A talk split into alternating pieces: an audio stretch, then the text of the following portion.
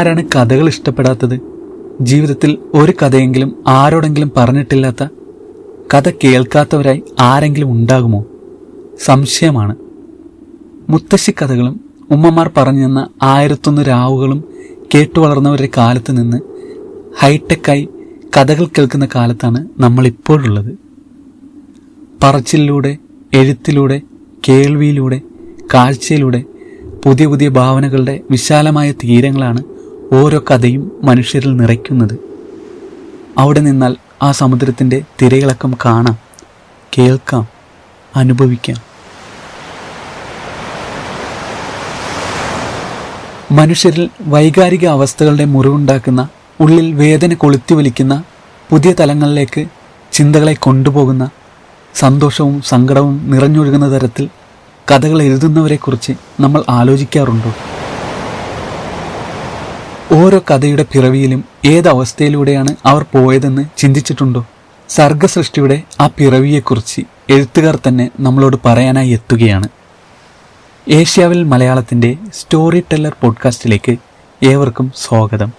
ഞാൻ സികേഷ് ഗോപിനാഥ്. ഇനിയുള്ള എല്ലാ ആഴ്ചകളിലും ഓരോ പുതിയ കഥകളും എഴുത്തുകാരുമായി ഞാനിവിടെ ഉണ്ടാകും. ആഴ്ച തോറും മലയാളത്തിൽ വെബ്സൈറ്റുകളിലും ആഴ്ച പതിപ്പുകളിലും മാസികകളിലുമായി എത്ര കഥകളാണ് വരുന്നത്? ഇതിനിടയിൽ എല്ലാവരും ഒരു കഥയെക്കുറിച്ച് നല്ലത് മാത്രം പറയുകയുണ്ടായി. സോഷ്യൽ മീഡിയയിലാകട്ടെ അഭിനന്ദനങ്ങളും ആശംസകളും. ഏത് കഥയാണ് അതെന്നറിയുമോ? ആരാണ് എഴുതിയതെന്ന്?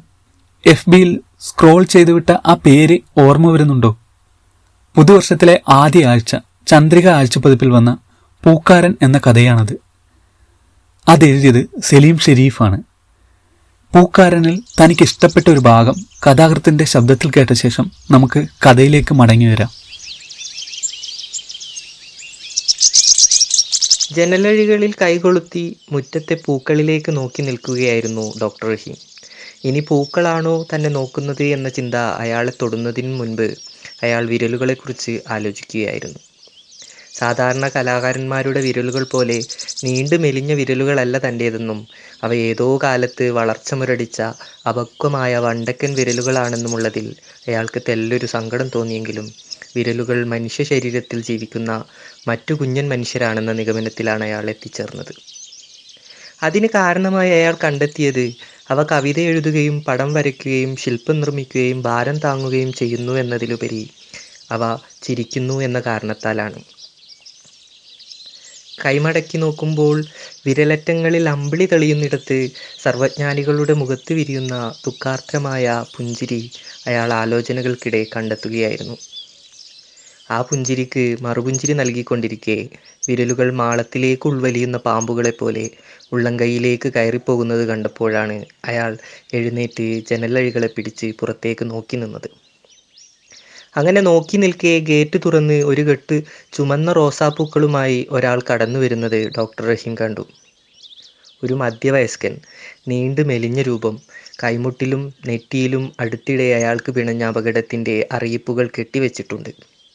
വസ്ത്രങ്ങളിൽ പുരണ്ട മണ്ണ് കണ്ടാൽ അപ്പോൾ തോട്ടത്തിൽ നിന്നും പറിച്ചെടുത്ത പൂക്കളുമായി ഒരാൾ വരുന്നതായേ തോന്നു. തന്റെ വിരലുകൾ അത് കണ്ടോ എന്നറിയാൻ ജനലഴികളിൽ നിന്നും വിരലുകളെ അഴിച്ച് അയാൾ കൈമടക്കി നോക്കി. അവ കണ്ടെന്ന അർത്ഥത്തിൽ ചിരിച്ചു. എന്നാൽ അയാൾ നമ്മളെ കണ്ടിട്ടില്ല ഡോക്ടർ റഹീം വിരലുകളോട് പറഞ്ഞു. കോളിംഗ് ബെല്ലിൽ ആഗതന്റെ വിരലമർന്നു യന്ത്രക്കിളികളുടെ ശബ്ദം മുറിയാകെ പടർന്നു. വിരലുകൾ വാതിൽ തുറന്നു. ആഗതൻ കണ്ണടച്ച് പുഞ്ചിരിച്ചുകൊണ്ട് പൂക്കളുമായി ഒരു ബൗദ്ധപ്രതിമ പോലെ മുന്നിൽ നിൽക്കുന്നത് ഡോക്ടർ റഹീം കണ്ടു. ഇയാൾ ഒരു അന്ധനായിരുന്നു. റഹീമിന് സംശയമായി. ഏ ഒരിക്കലുമല്ല. ഗേറ്റ് തുറന്ന് മുറ്റത്തെ വളഞ്ഞ വഴിയിലൂടെ ഗേറ്റ് തുറന്ന് മുറ്റത്തെ വളഞ്ഞ വഴിയിലൂടെ വാതിൽ വരെ അന്ധരുടെ പ്രത്യേക അംഗചലനങ്ങളൊന്നുമില്ലാതെ അയാൾ വരുന്നത് റഹീം കണ്ടതാണ്. പെട്ടെന്ന് എന്തിനാണ് അയാൾ കണ്ണടച്ചു കളഞ്ഞത്? ആരാണ്? റഹീം ചോദിച്ചു. സർ ഞാൻ ജോസഫ്. ഡോക്ടർ റഹീം അല്ലേ പൂക്കാരൻ കവിത എഴുതിയ? കണ്ണടച്ചുകൊണ്ട് തന്നെ ആഗതൻ ചോദിച്ചു.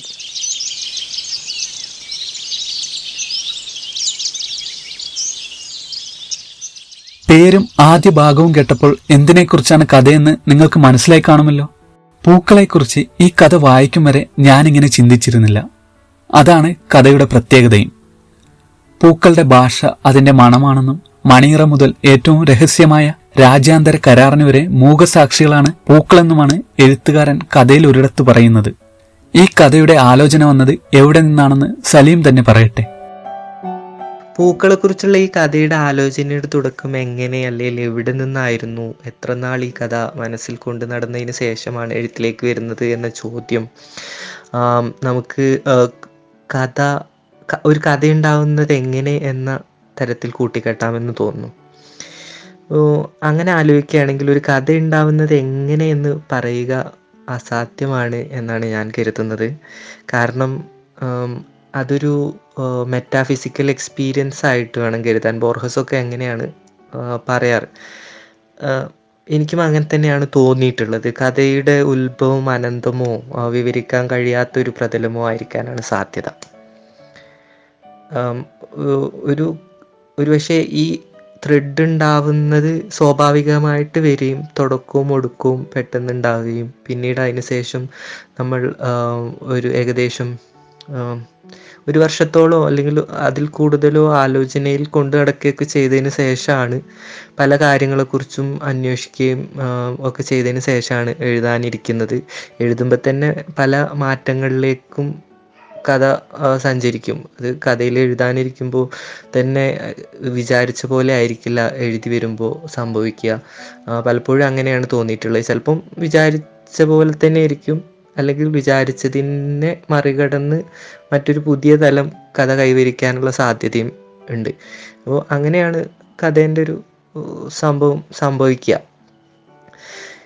പിന്നെ ഞാൻ തമിഴ്നാട് കേരള തമിഴ്നാട് അതിർത്തിയിലാണ് എന്നുള്ള താമസിക്കുന്നത് എന്നുള്ളത് കൊണ്ട് ആ പ്രദേശത്തിന്റെ പ്രത്യേകത കഥയെ കഥയെ സഹായിച്ചിട്ടുണ്ടോ? ഒരു പക്ഷേ എനിക്ക് തോന്നുന്നത് രണ്ട് ഞങ്ങളെ നാട് ഒരു ബൈലിംഗ്വൽ ആയിട്ടുള്ള പ്രദേശമാണ് തമിഴ്നാ തമിഴും മലയാളവും ഇടകലർന്ന് സംസാരിക്കുന്ന അല്ലെങ്കിൽ അത്തരമൊരു പ്രദേശമാണ് ഒരു ബൈലിംഗൽ എന്ന് പറയാം. അപ്പോൾ ഈ പ്രദേശത്തിന്റെ പ്രത്യേകത ഭാഷ ഈ പ്രദേശത്തിന്റെ പ്രത്യേകത എല്ലാം വിവരിക്കാൻ രണ്ട് ഭാഷയും ഉപയോഗിക്കണം എന്നുള്ളതാണ്. പ്രത്യേകിച്ച് പിന്നെ ബോർഡുകൾ കടയുടെ ബോർഡുകൾ അല്ലെങ്കിൽ സിഗ്നലുകൾ ഇതൊക്കെ രണ്ട് ഭാഷയിലും നിർബന്ധമായിട്ട് ഉപയോഗിക്കുന്ന ഒരു സ്വഭാവം ഈ നാട്ടിലുണ്ട്. അതൊരു പക്ഷേ ഭാഷ എഴുതാൻ ഉപയോഗിക്കുന്ന ഒരു ഭാഷയിൽ എന്നെ ചിലപ്പോൾ സഹായിച്ചിരിക്കാം. പക്ഷേ ഈ ഒരു പർട്ടിക്കുലർ കഥയിൽ എന്നെ സഹായിച്ചിട്ടുണ്ടോ എന്ന് പറയുക വിഷയമാണ് കാരണം ഒരേ മുറിയിലിരുന്ന് പല ദേശത്തേക്കും സഞ്ചരിക്കാൻ കഴിയുന്ന ആൾക്കാരാണ് വായനക്കാർ എന്നാണ് ഞാൻ മനസ്സിലാക്കിയിട്ടുള്ളത്. ഒരു പല പല രാജ്യങ്ങൾ ഒരു ഒരുപക്ഷെ നേരിട്ട് കണ്ടിട്ടില്ലാത്ത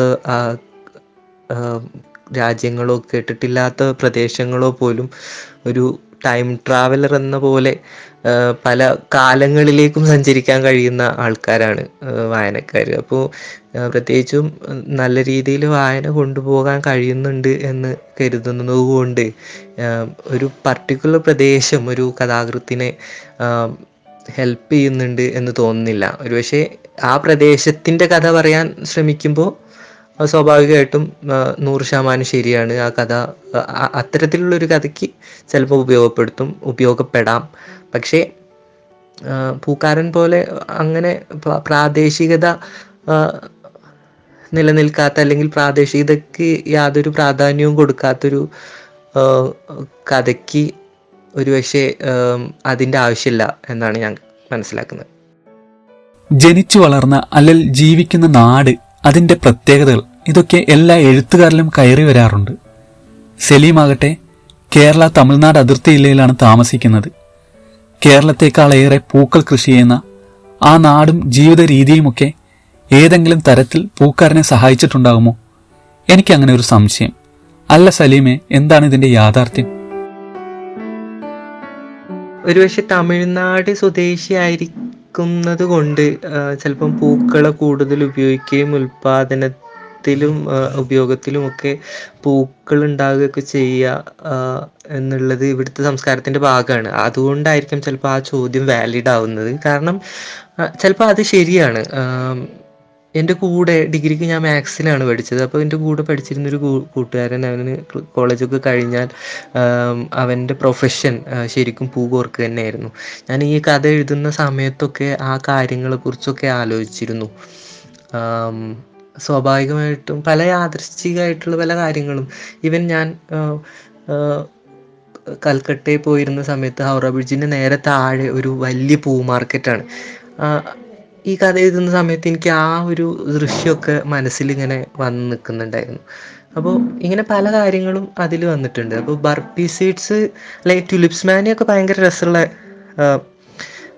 കാര്യമാണ്. ആയിരത്തി അറുന്നൂറ്റി മുപ്പത്തി ആറ് മുപ്പത്തേഴ് കാലഘട്ടങ്ങളിൽ സംഭവിക്കുന്ന തുലിസ് പൂക്കൾക്ക് സ്വർണത്തെക്കാൾ വില വില ഉണ്ടായിരുന്ന ഒരു കാലഘട്ടം എന്നൊക്കെ പറയുന്നത് ഭയങ്കര രസമുള്ളൊരു സമയമാണ്.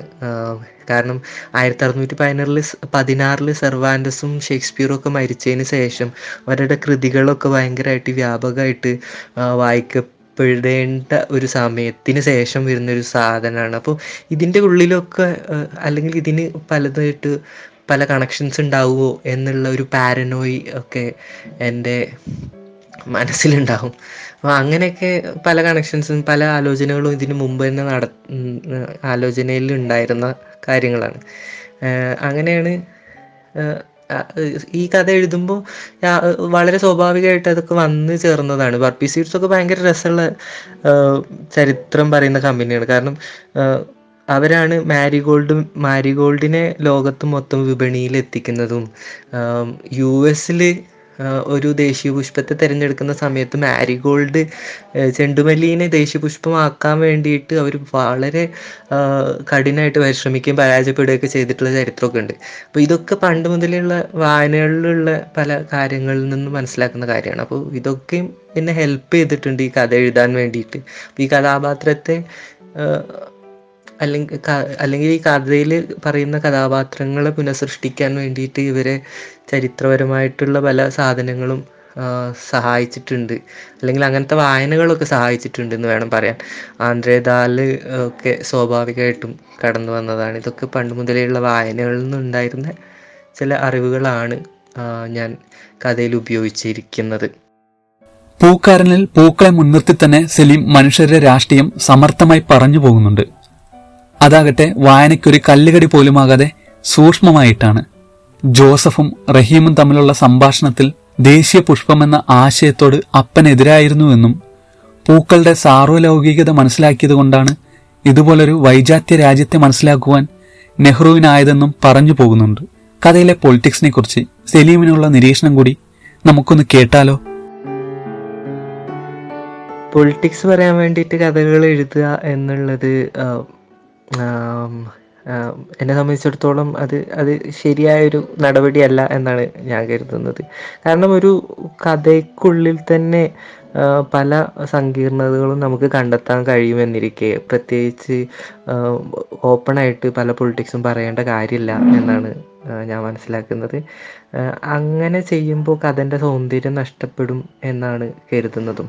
അപ്പോൾ ഇവിടെ സംഭവിച്ചത് എന്താണെന്ന് വെച്ചിട്ടുണ്ടെങ്കിൽ ആ പ്രധാനപ്പെട്ട അപ്പൻ എന്ന കഥാപാത്രത്തിന്റെ നോട്ടങ്ങളെ ആവിഷ്കരിക്കാൻ വേണ്ടിയിട്ട് ഉപയോഗിക്കുക എന്നുള്ളതിൽ കവിഞ്ഞ് ആ ചില കാര്യങ്ങളെക്കുറിച്ചൊന്നും പ്രത്യേകം ഐ മീൻ ആ ചില കാര്യങ്ങൾ ഉപയോഗിച്ചത് അതിൽ കവിഞ്ഞ് വേറൊന്നിനും വേണ്ടിയിട്ട് ഉപയോഗിച്ചതല്ല ആ കാര്യങ്ങളൊന്നും.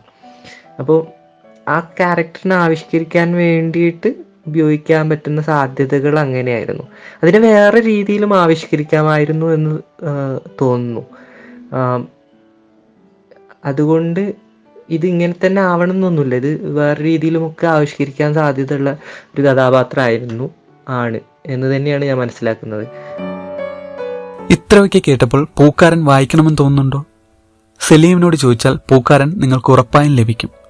പൂക്കളെക്കുറിച്ചുള്ള പുതിയൊരു കാഴ്ചയും ആലോചനയും അത് നിങ്ങൾക്ക് സമ്മാനിച്ചേക്കാം.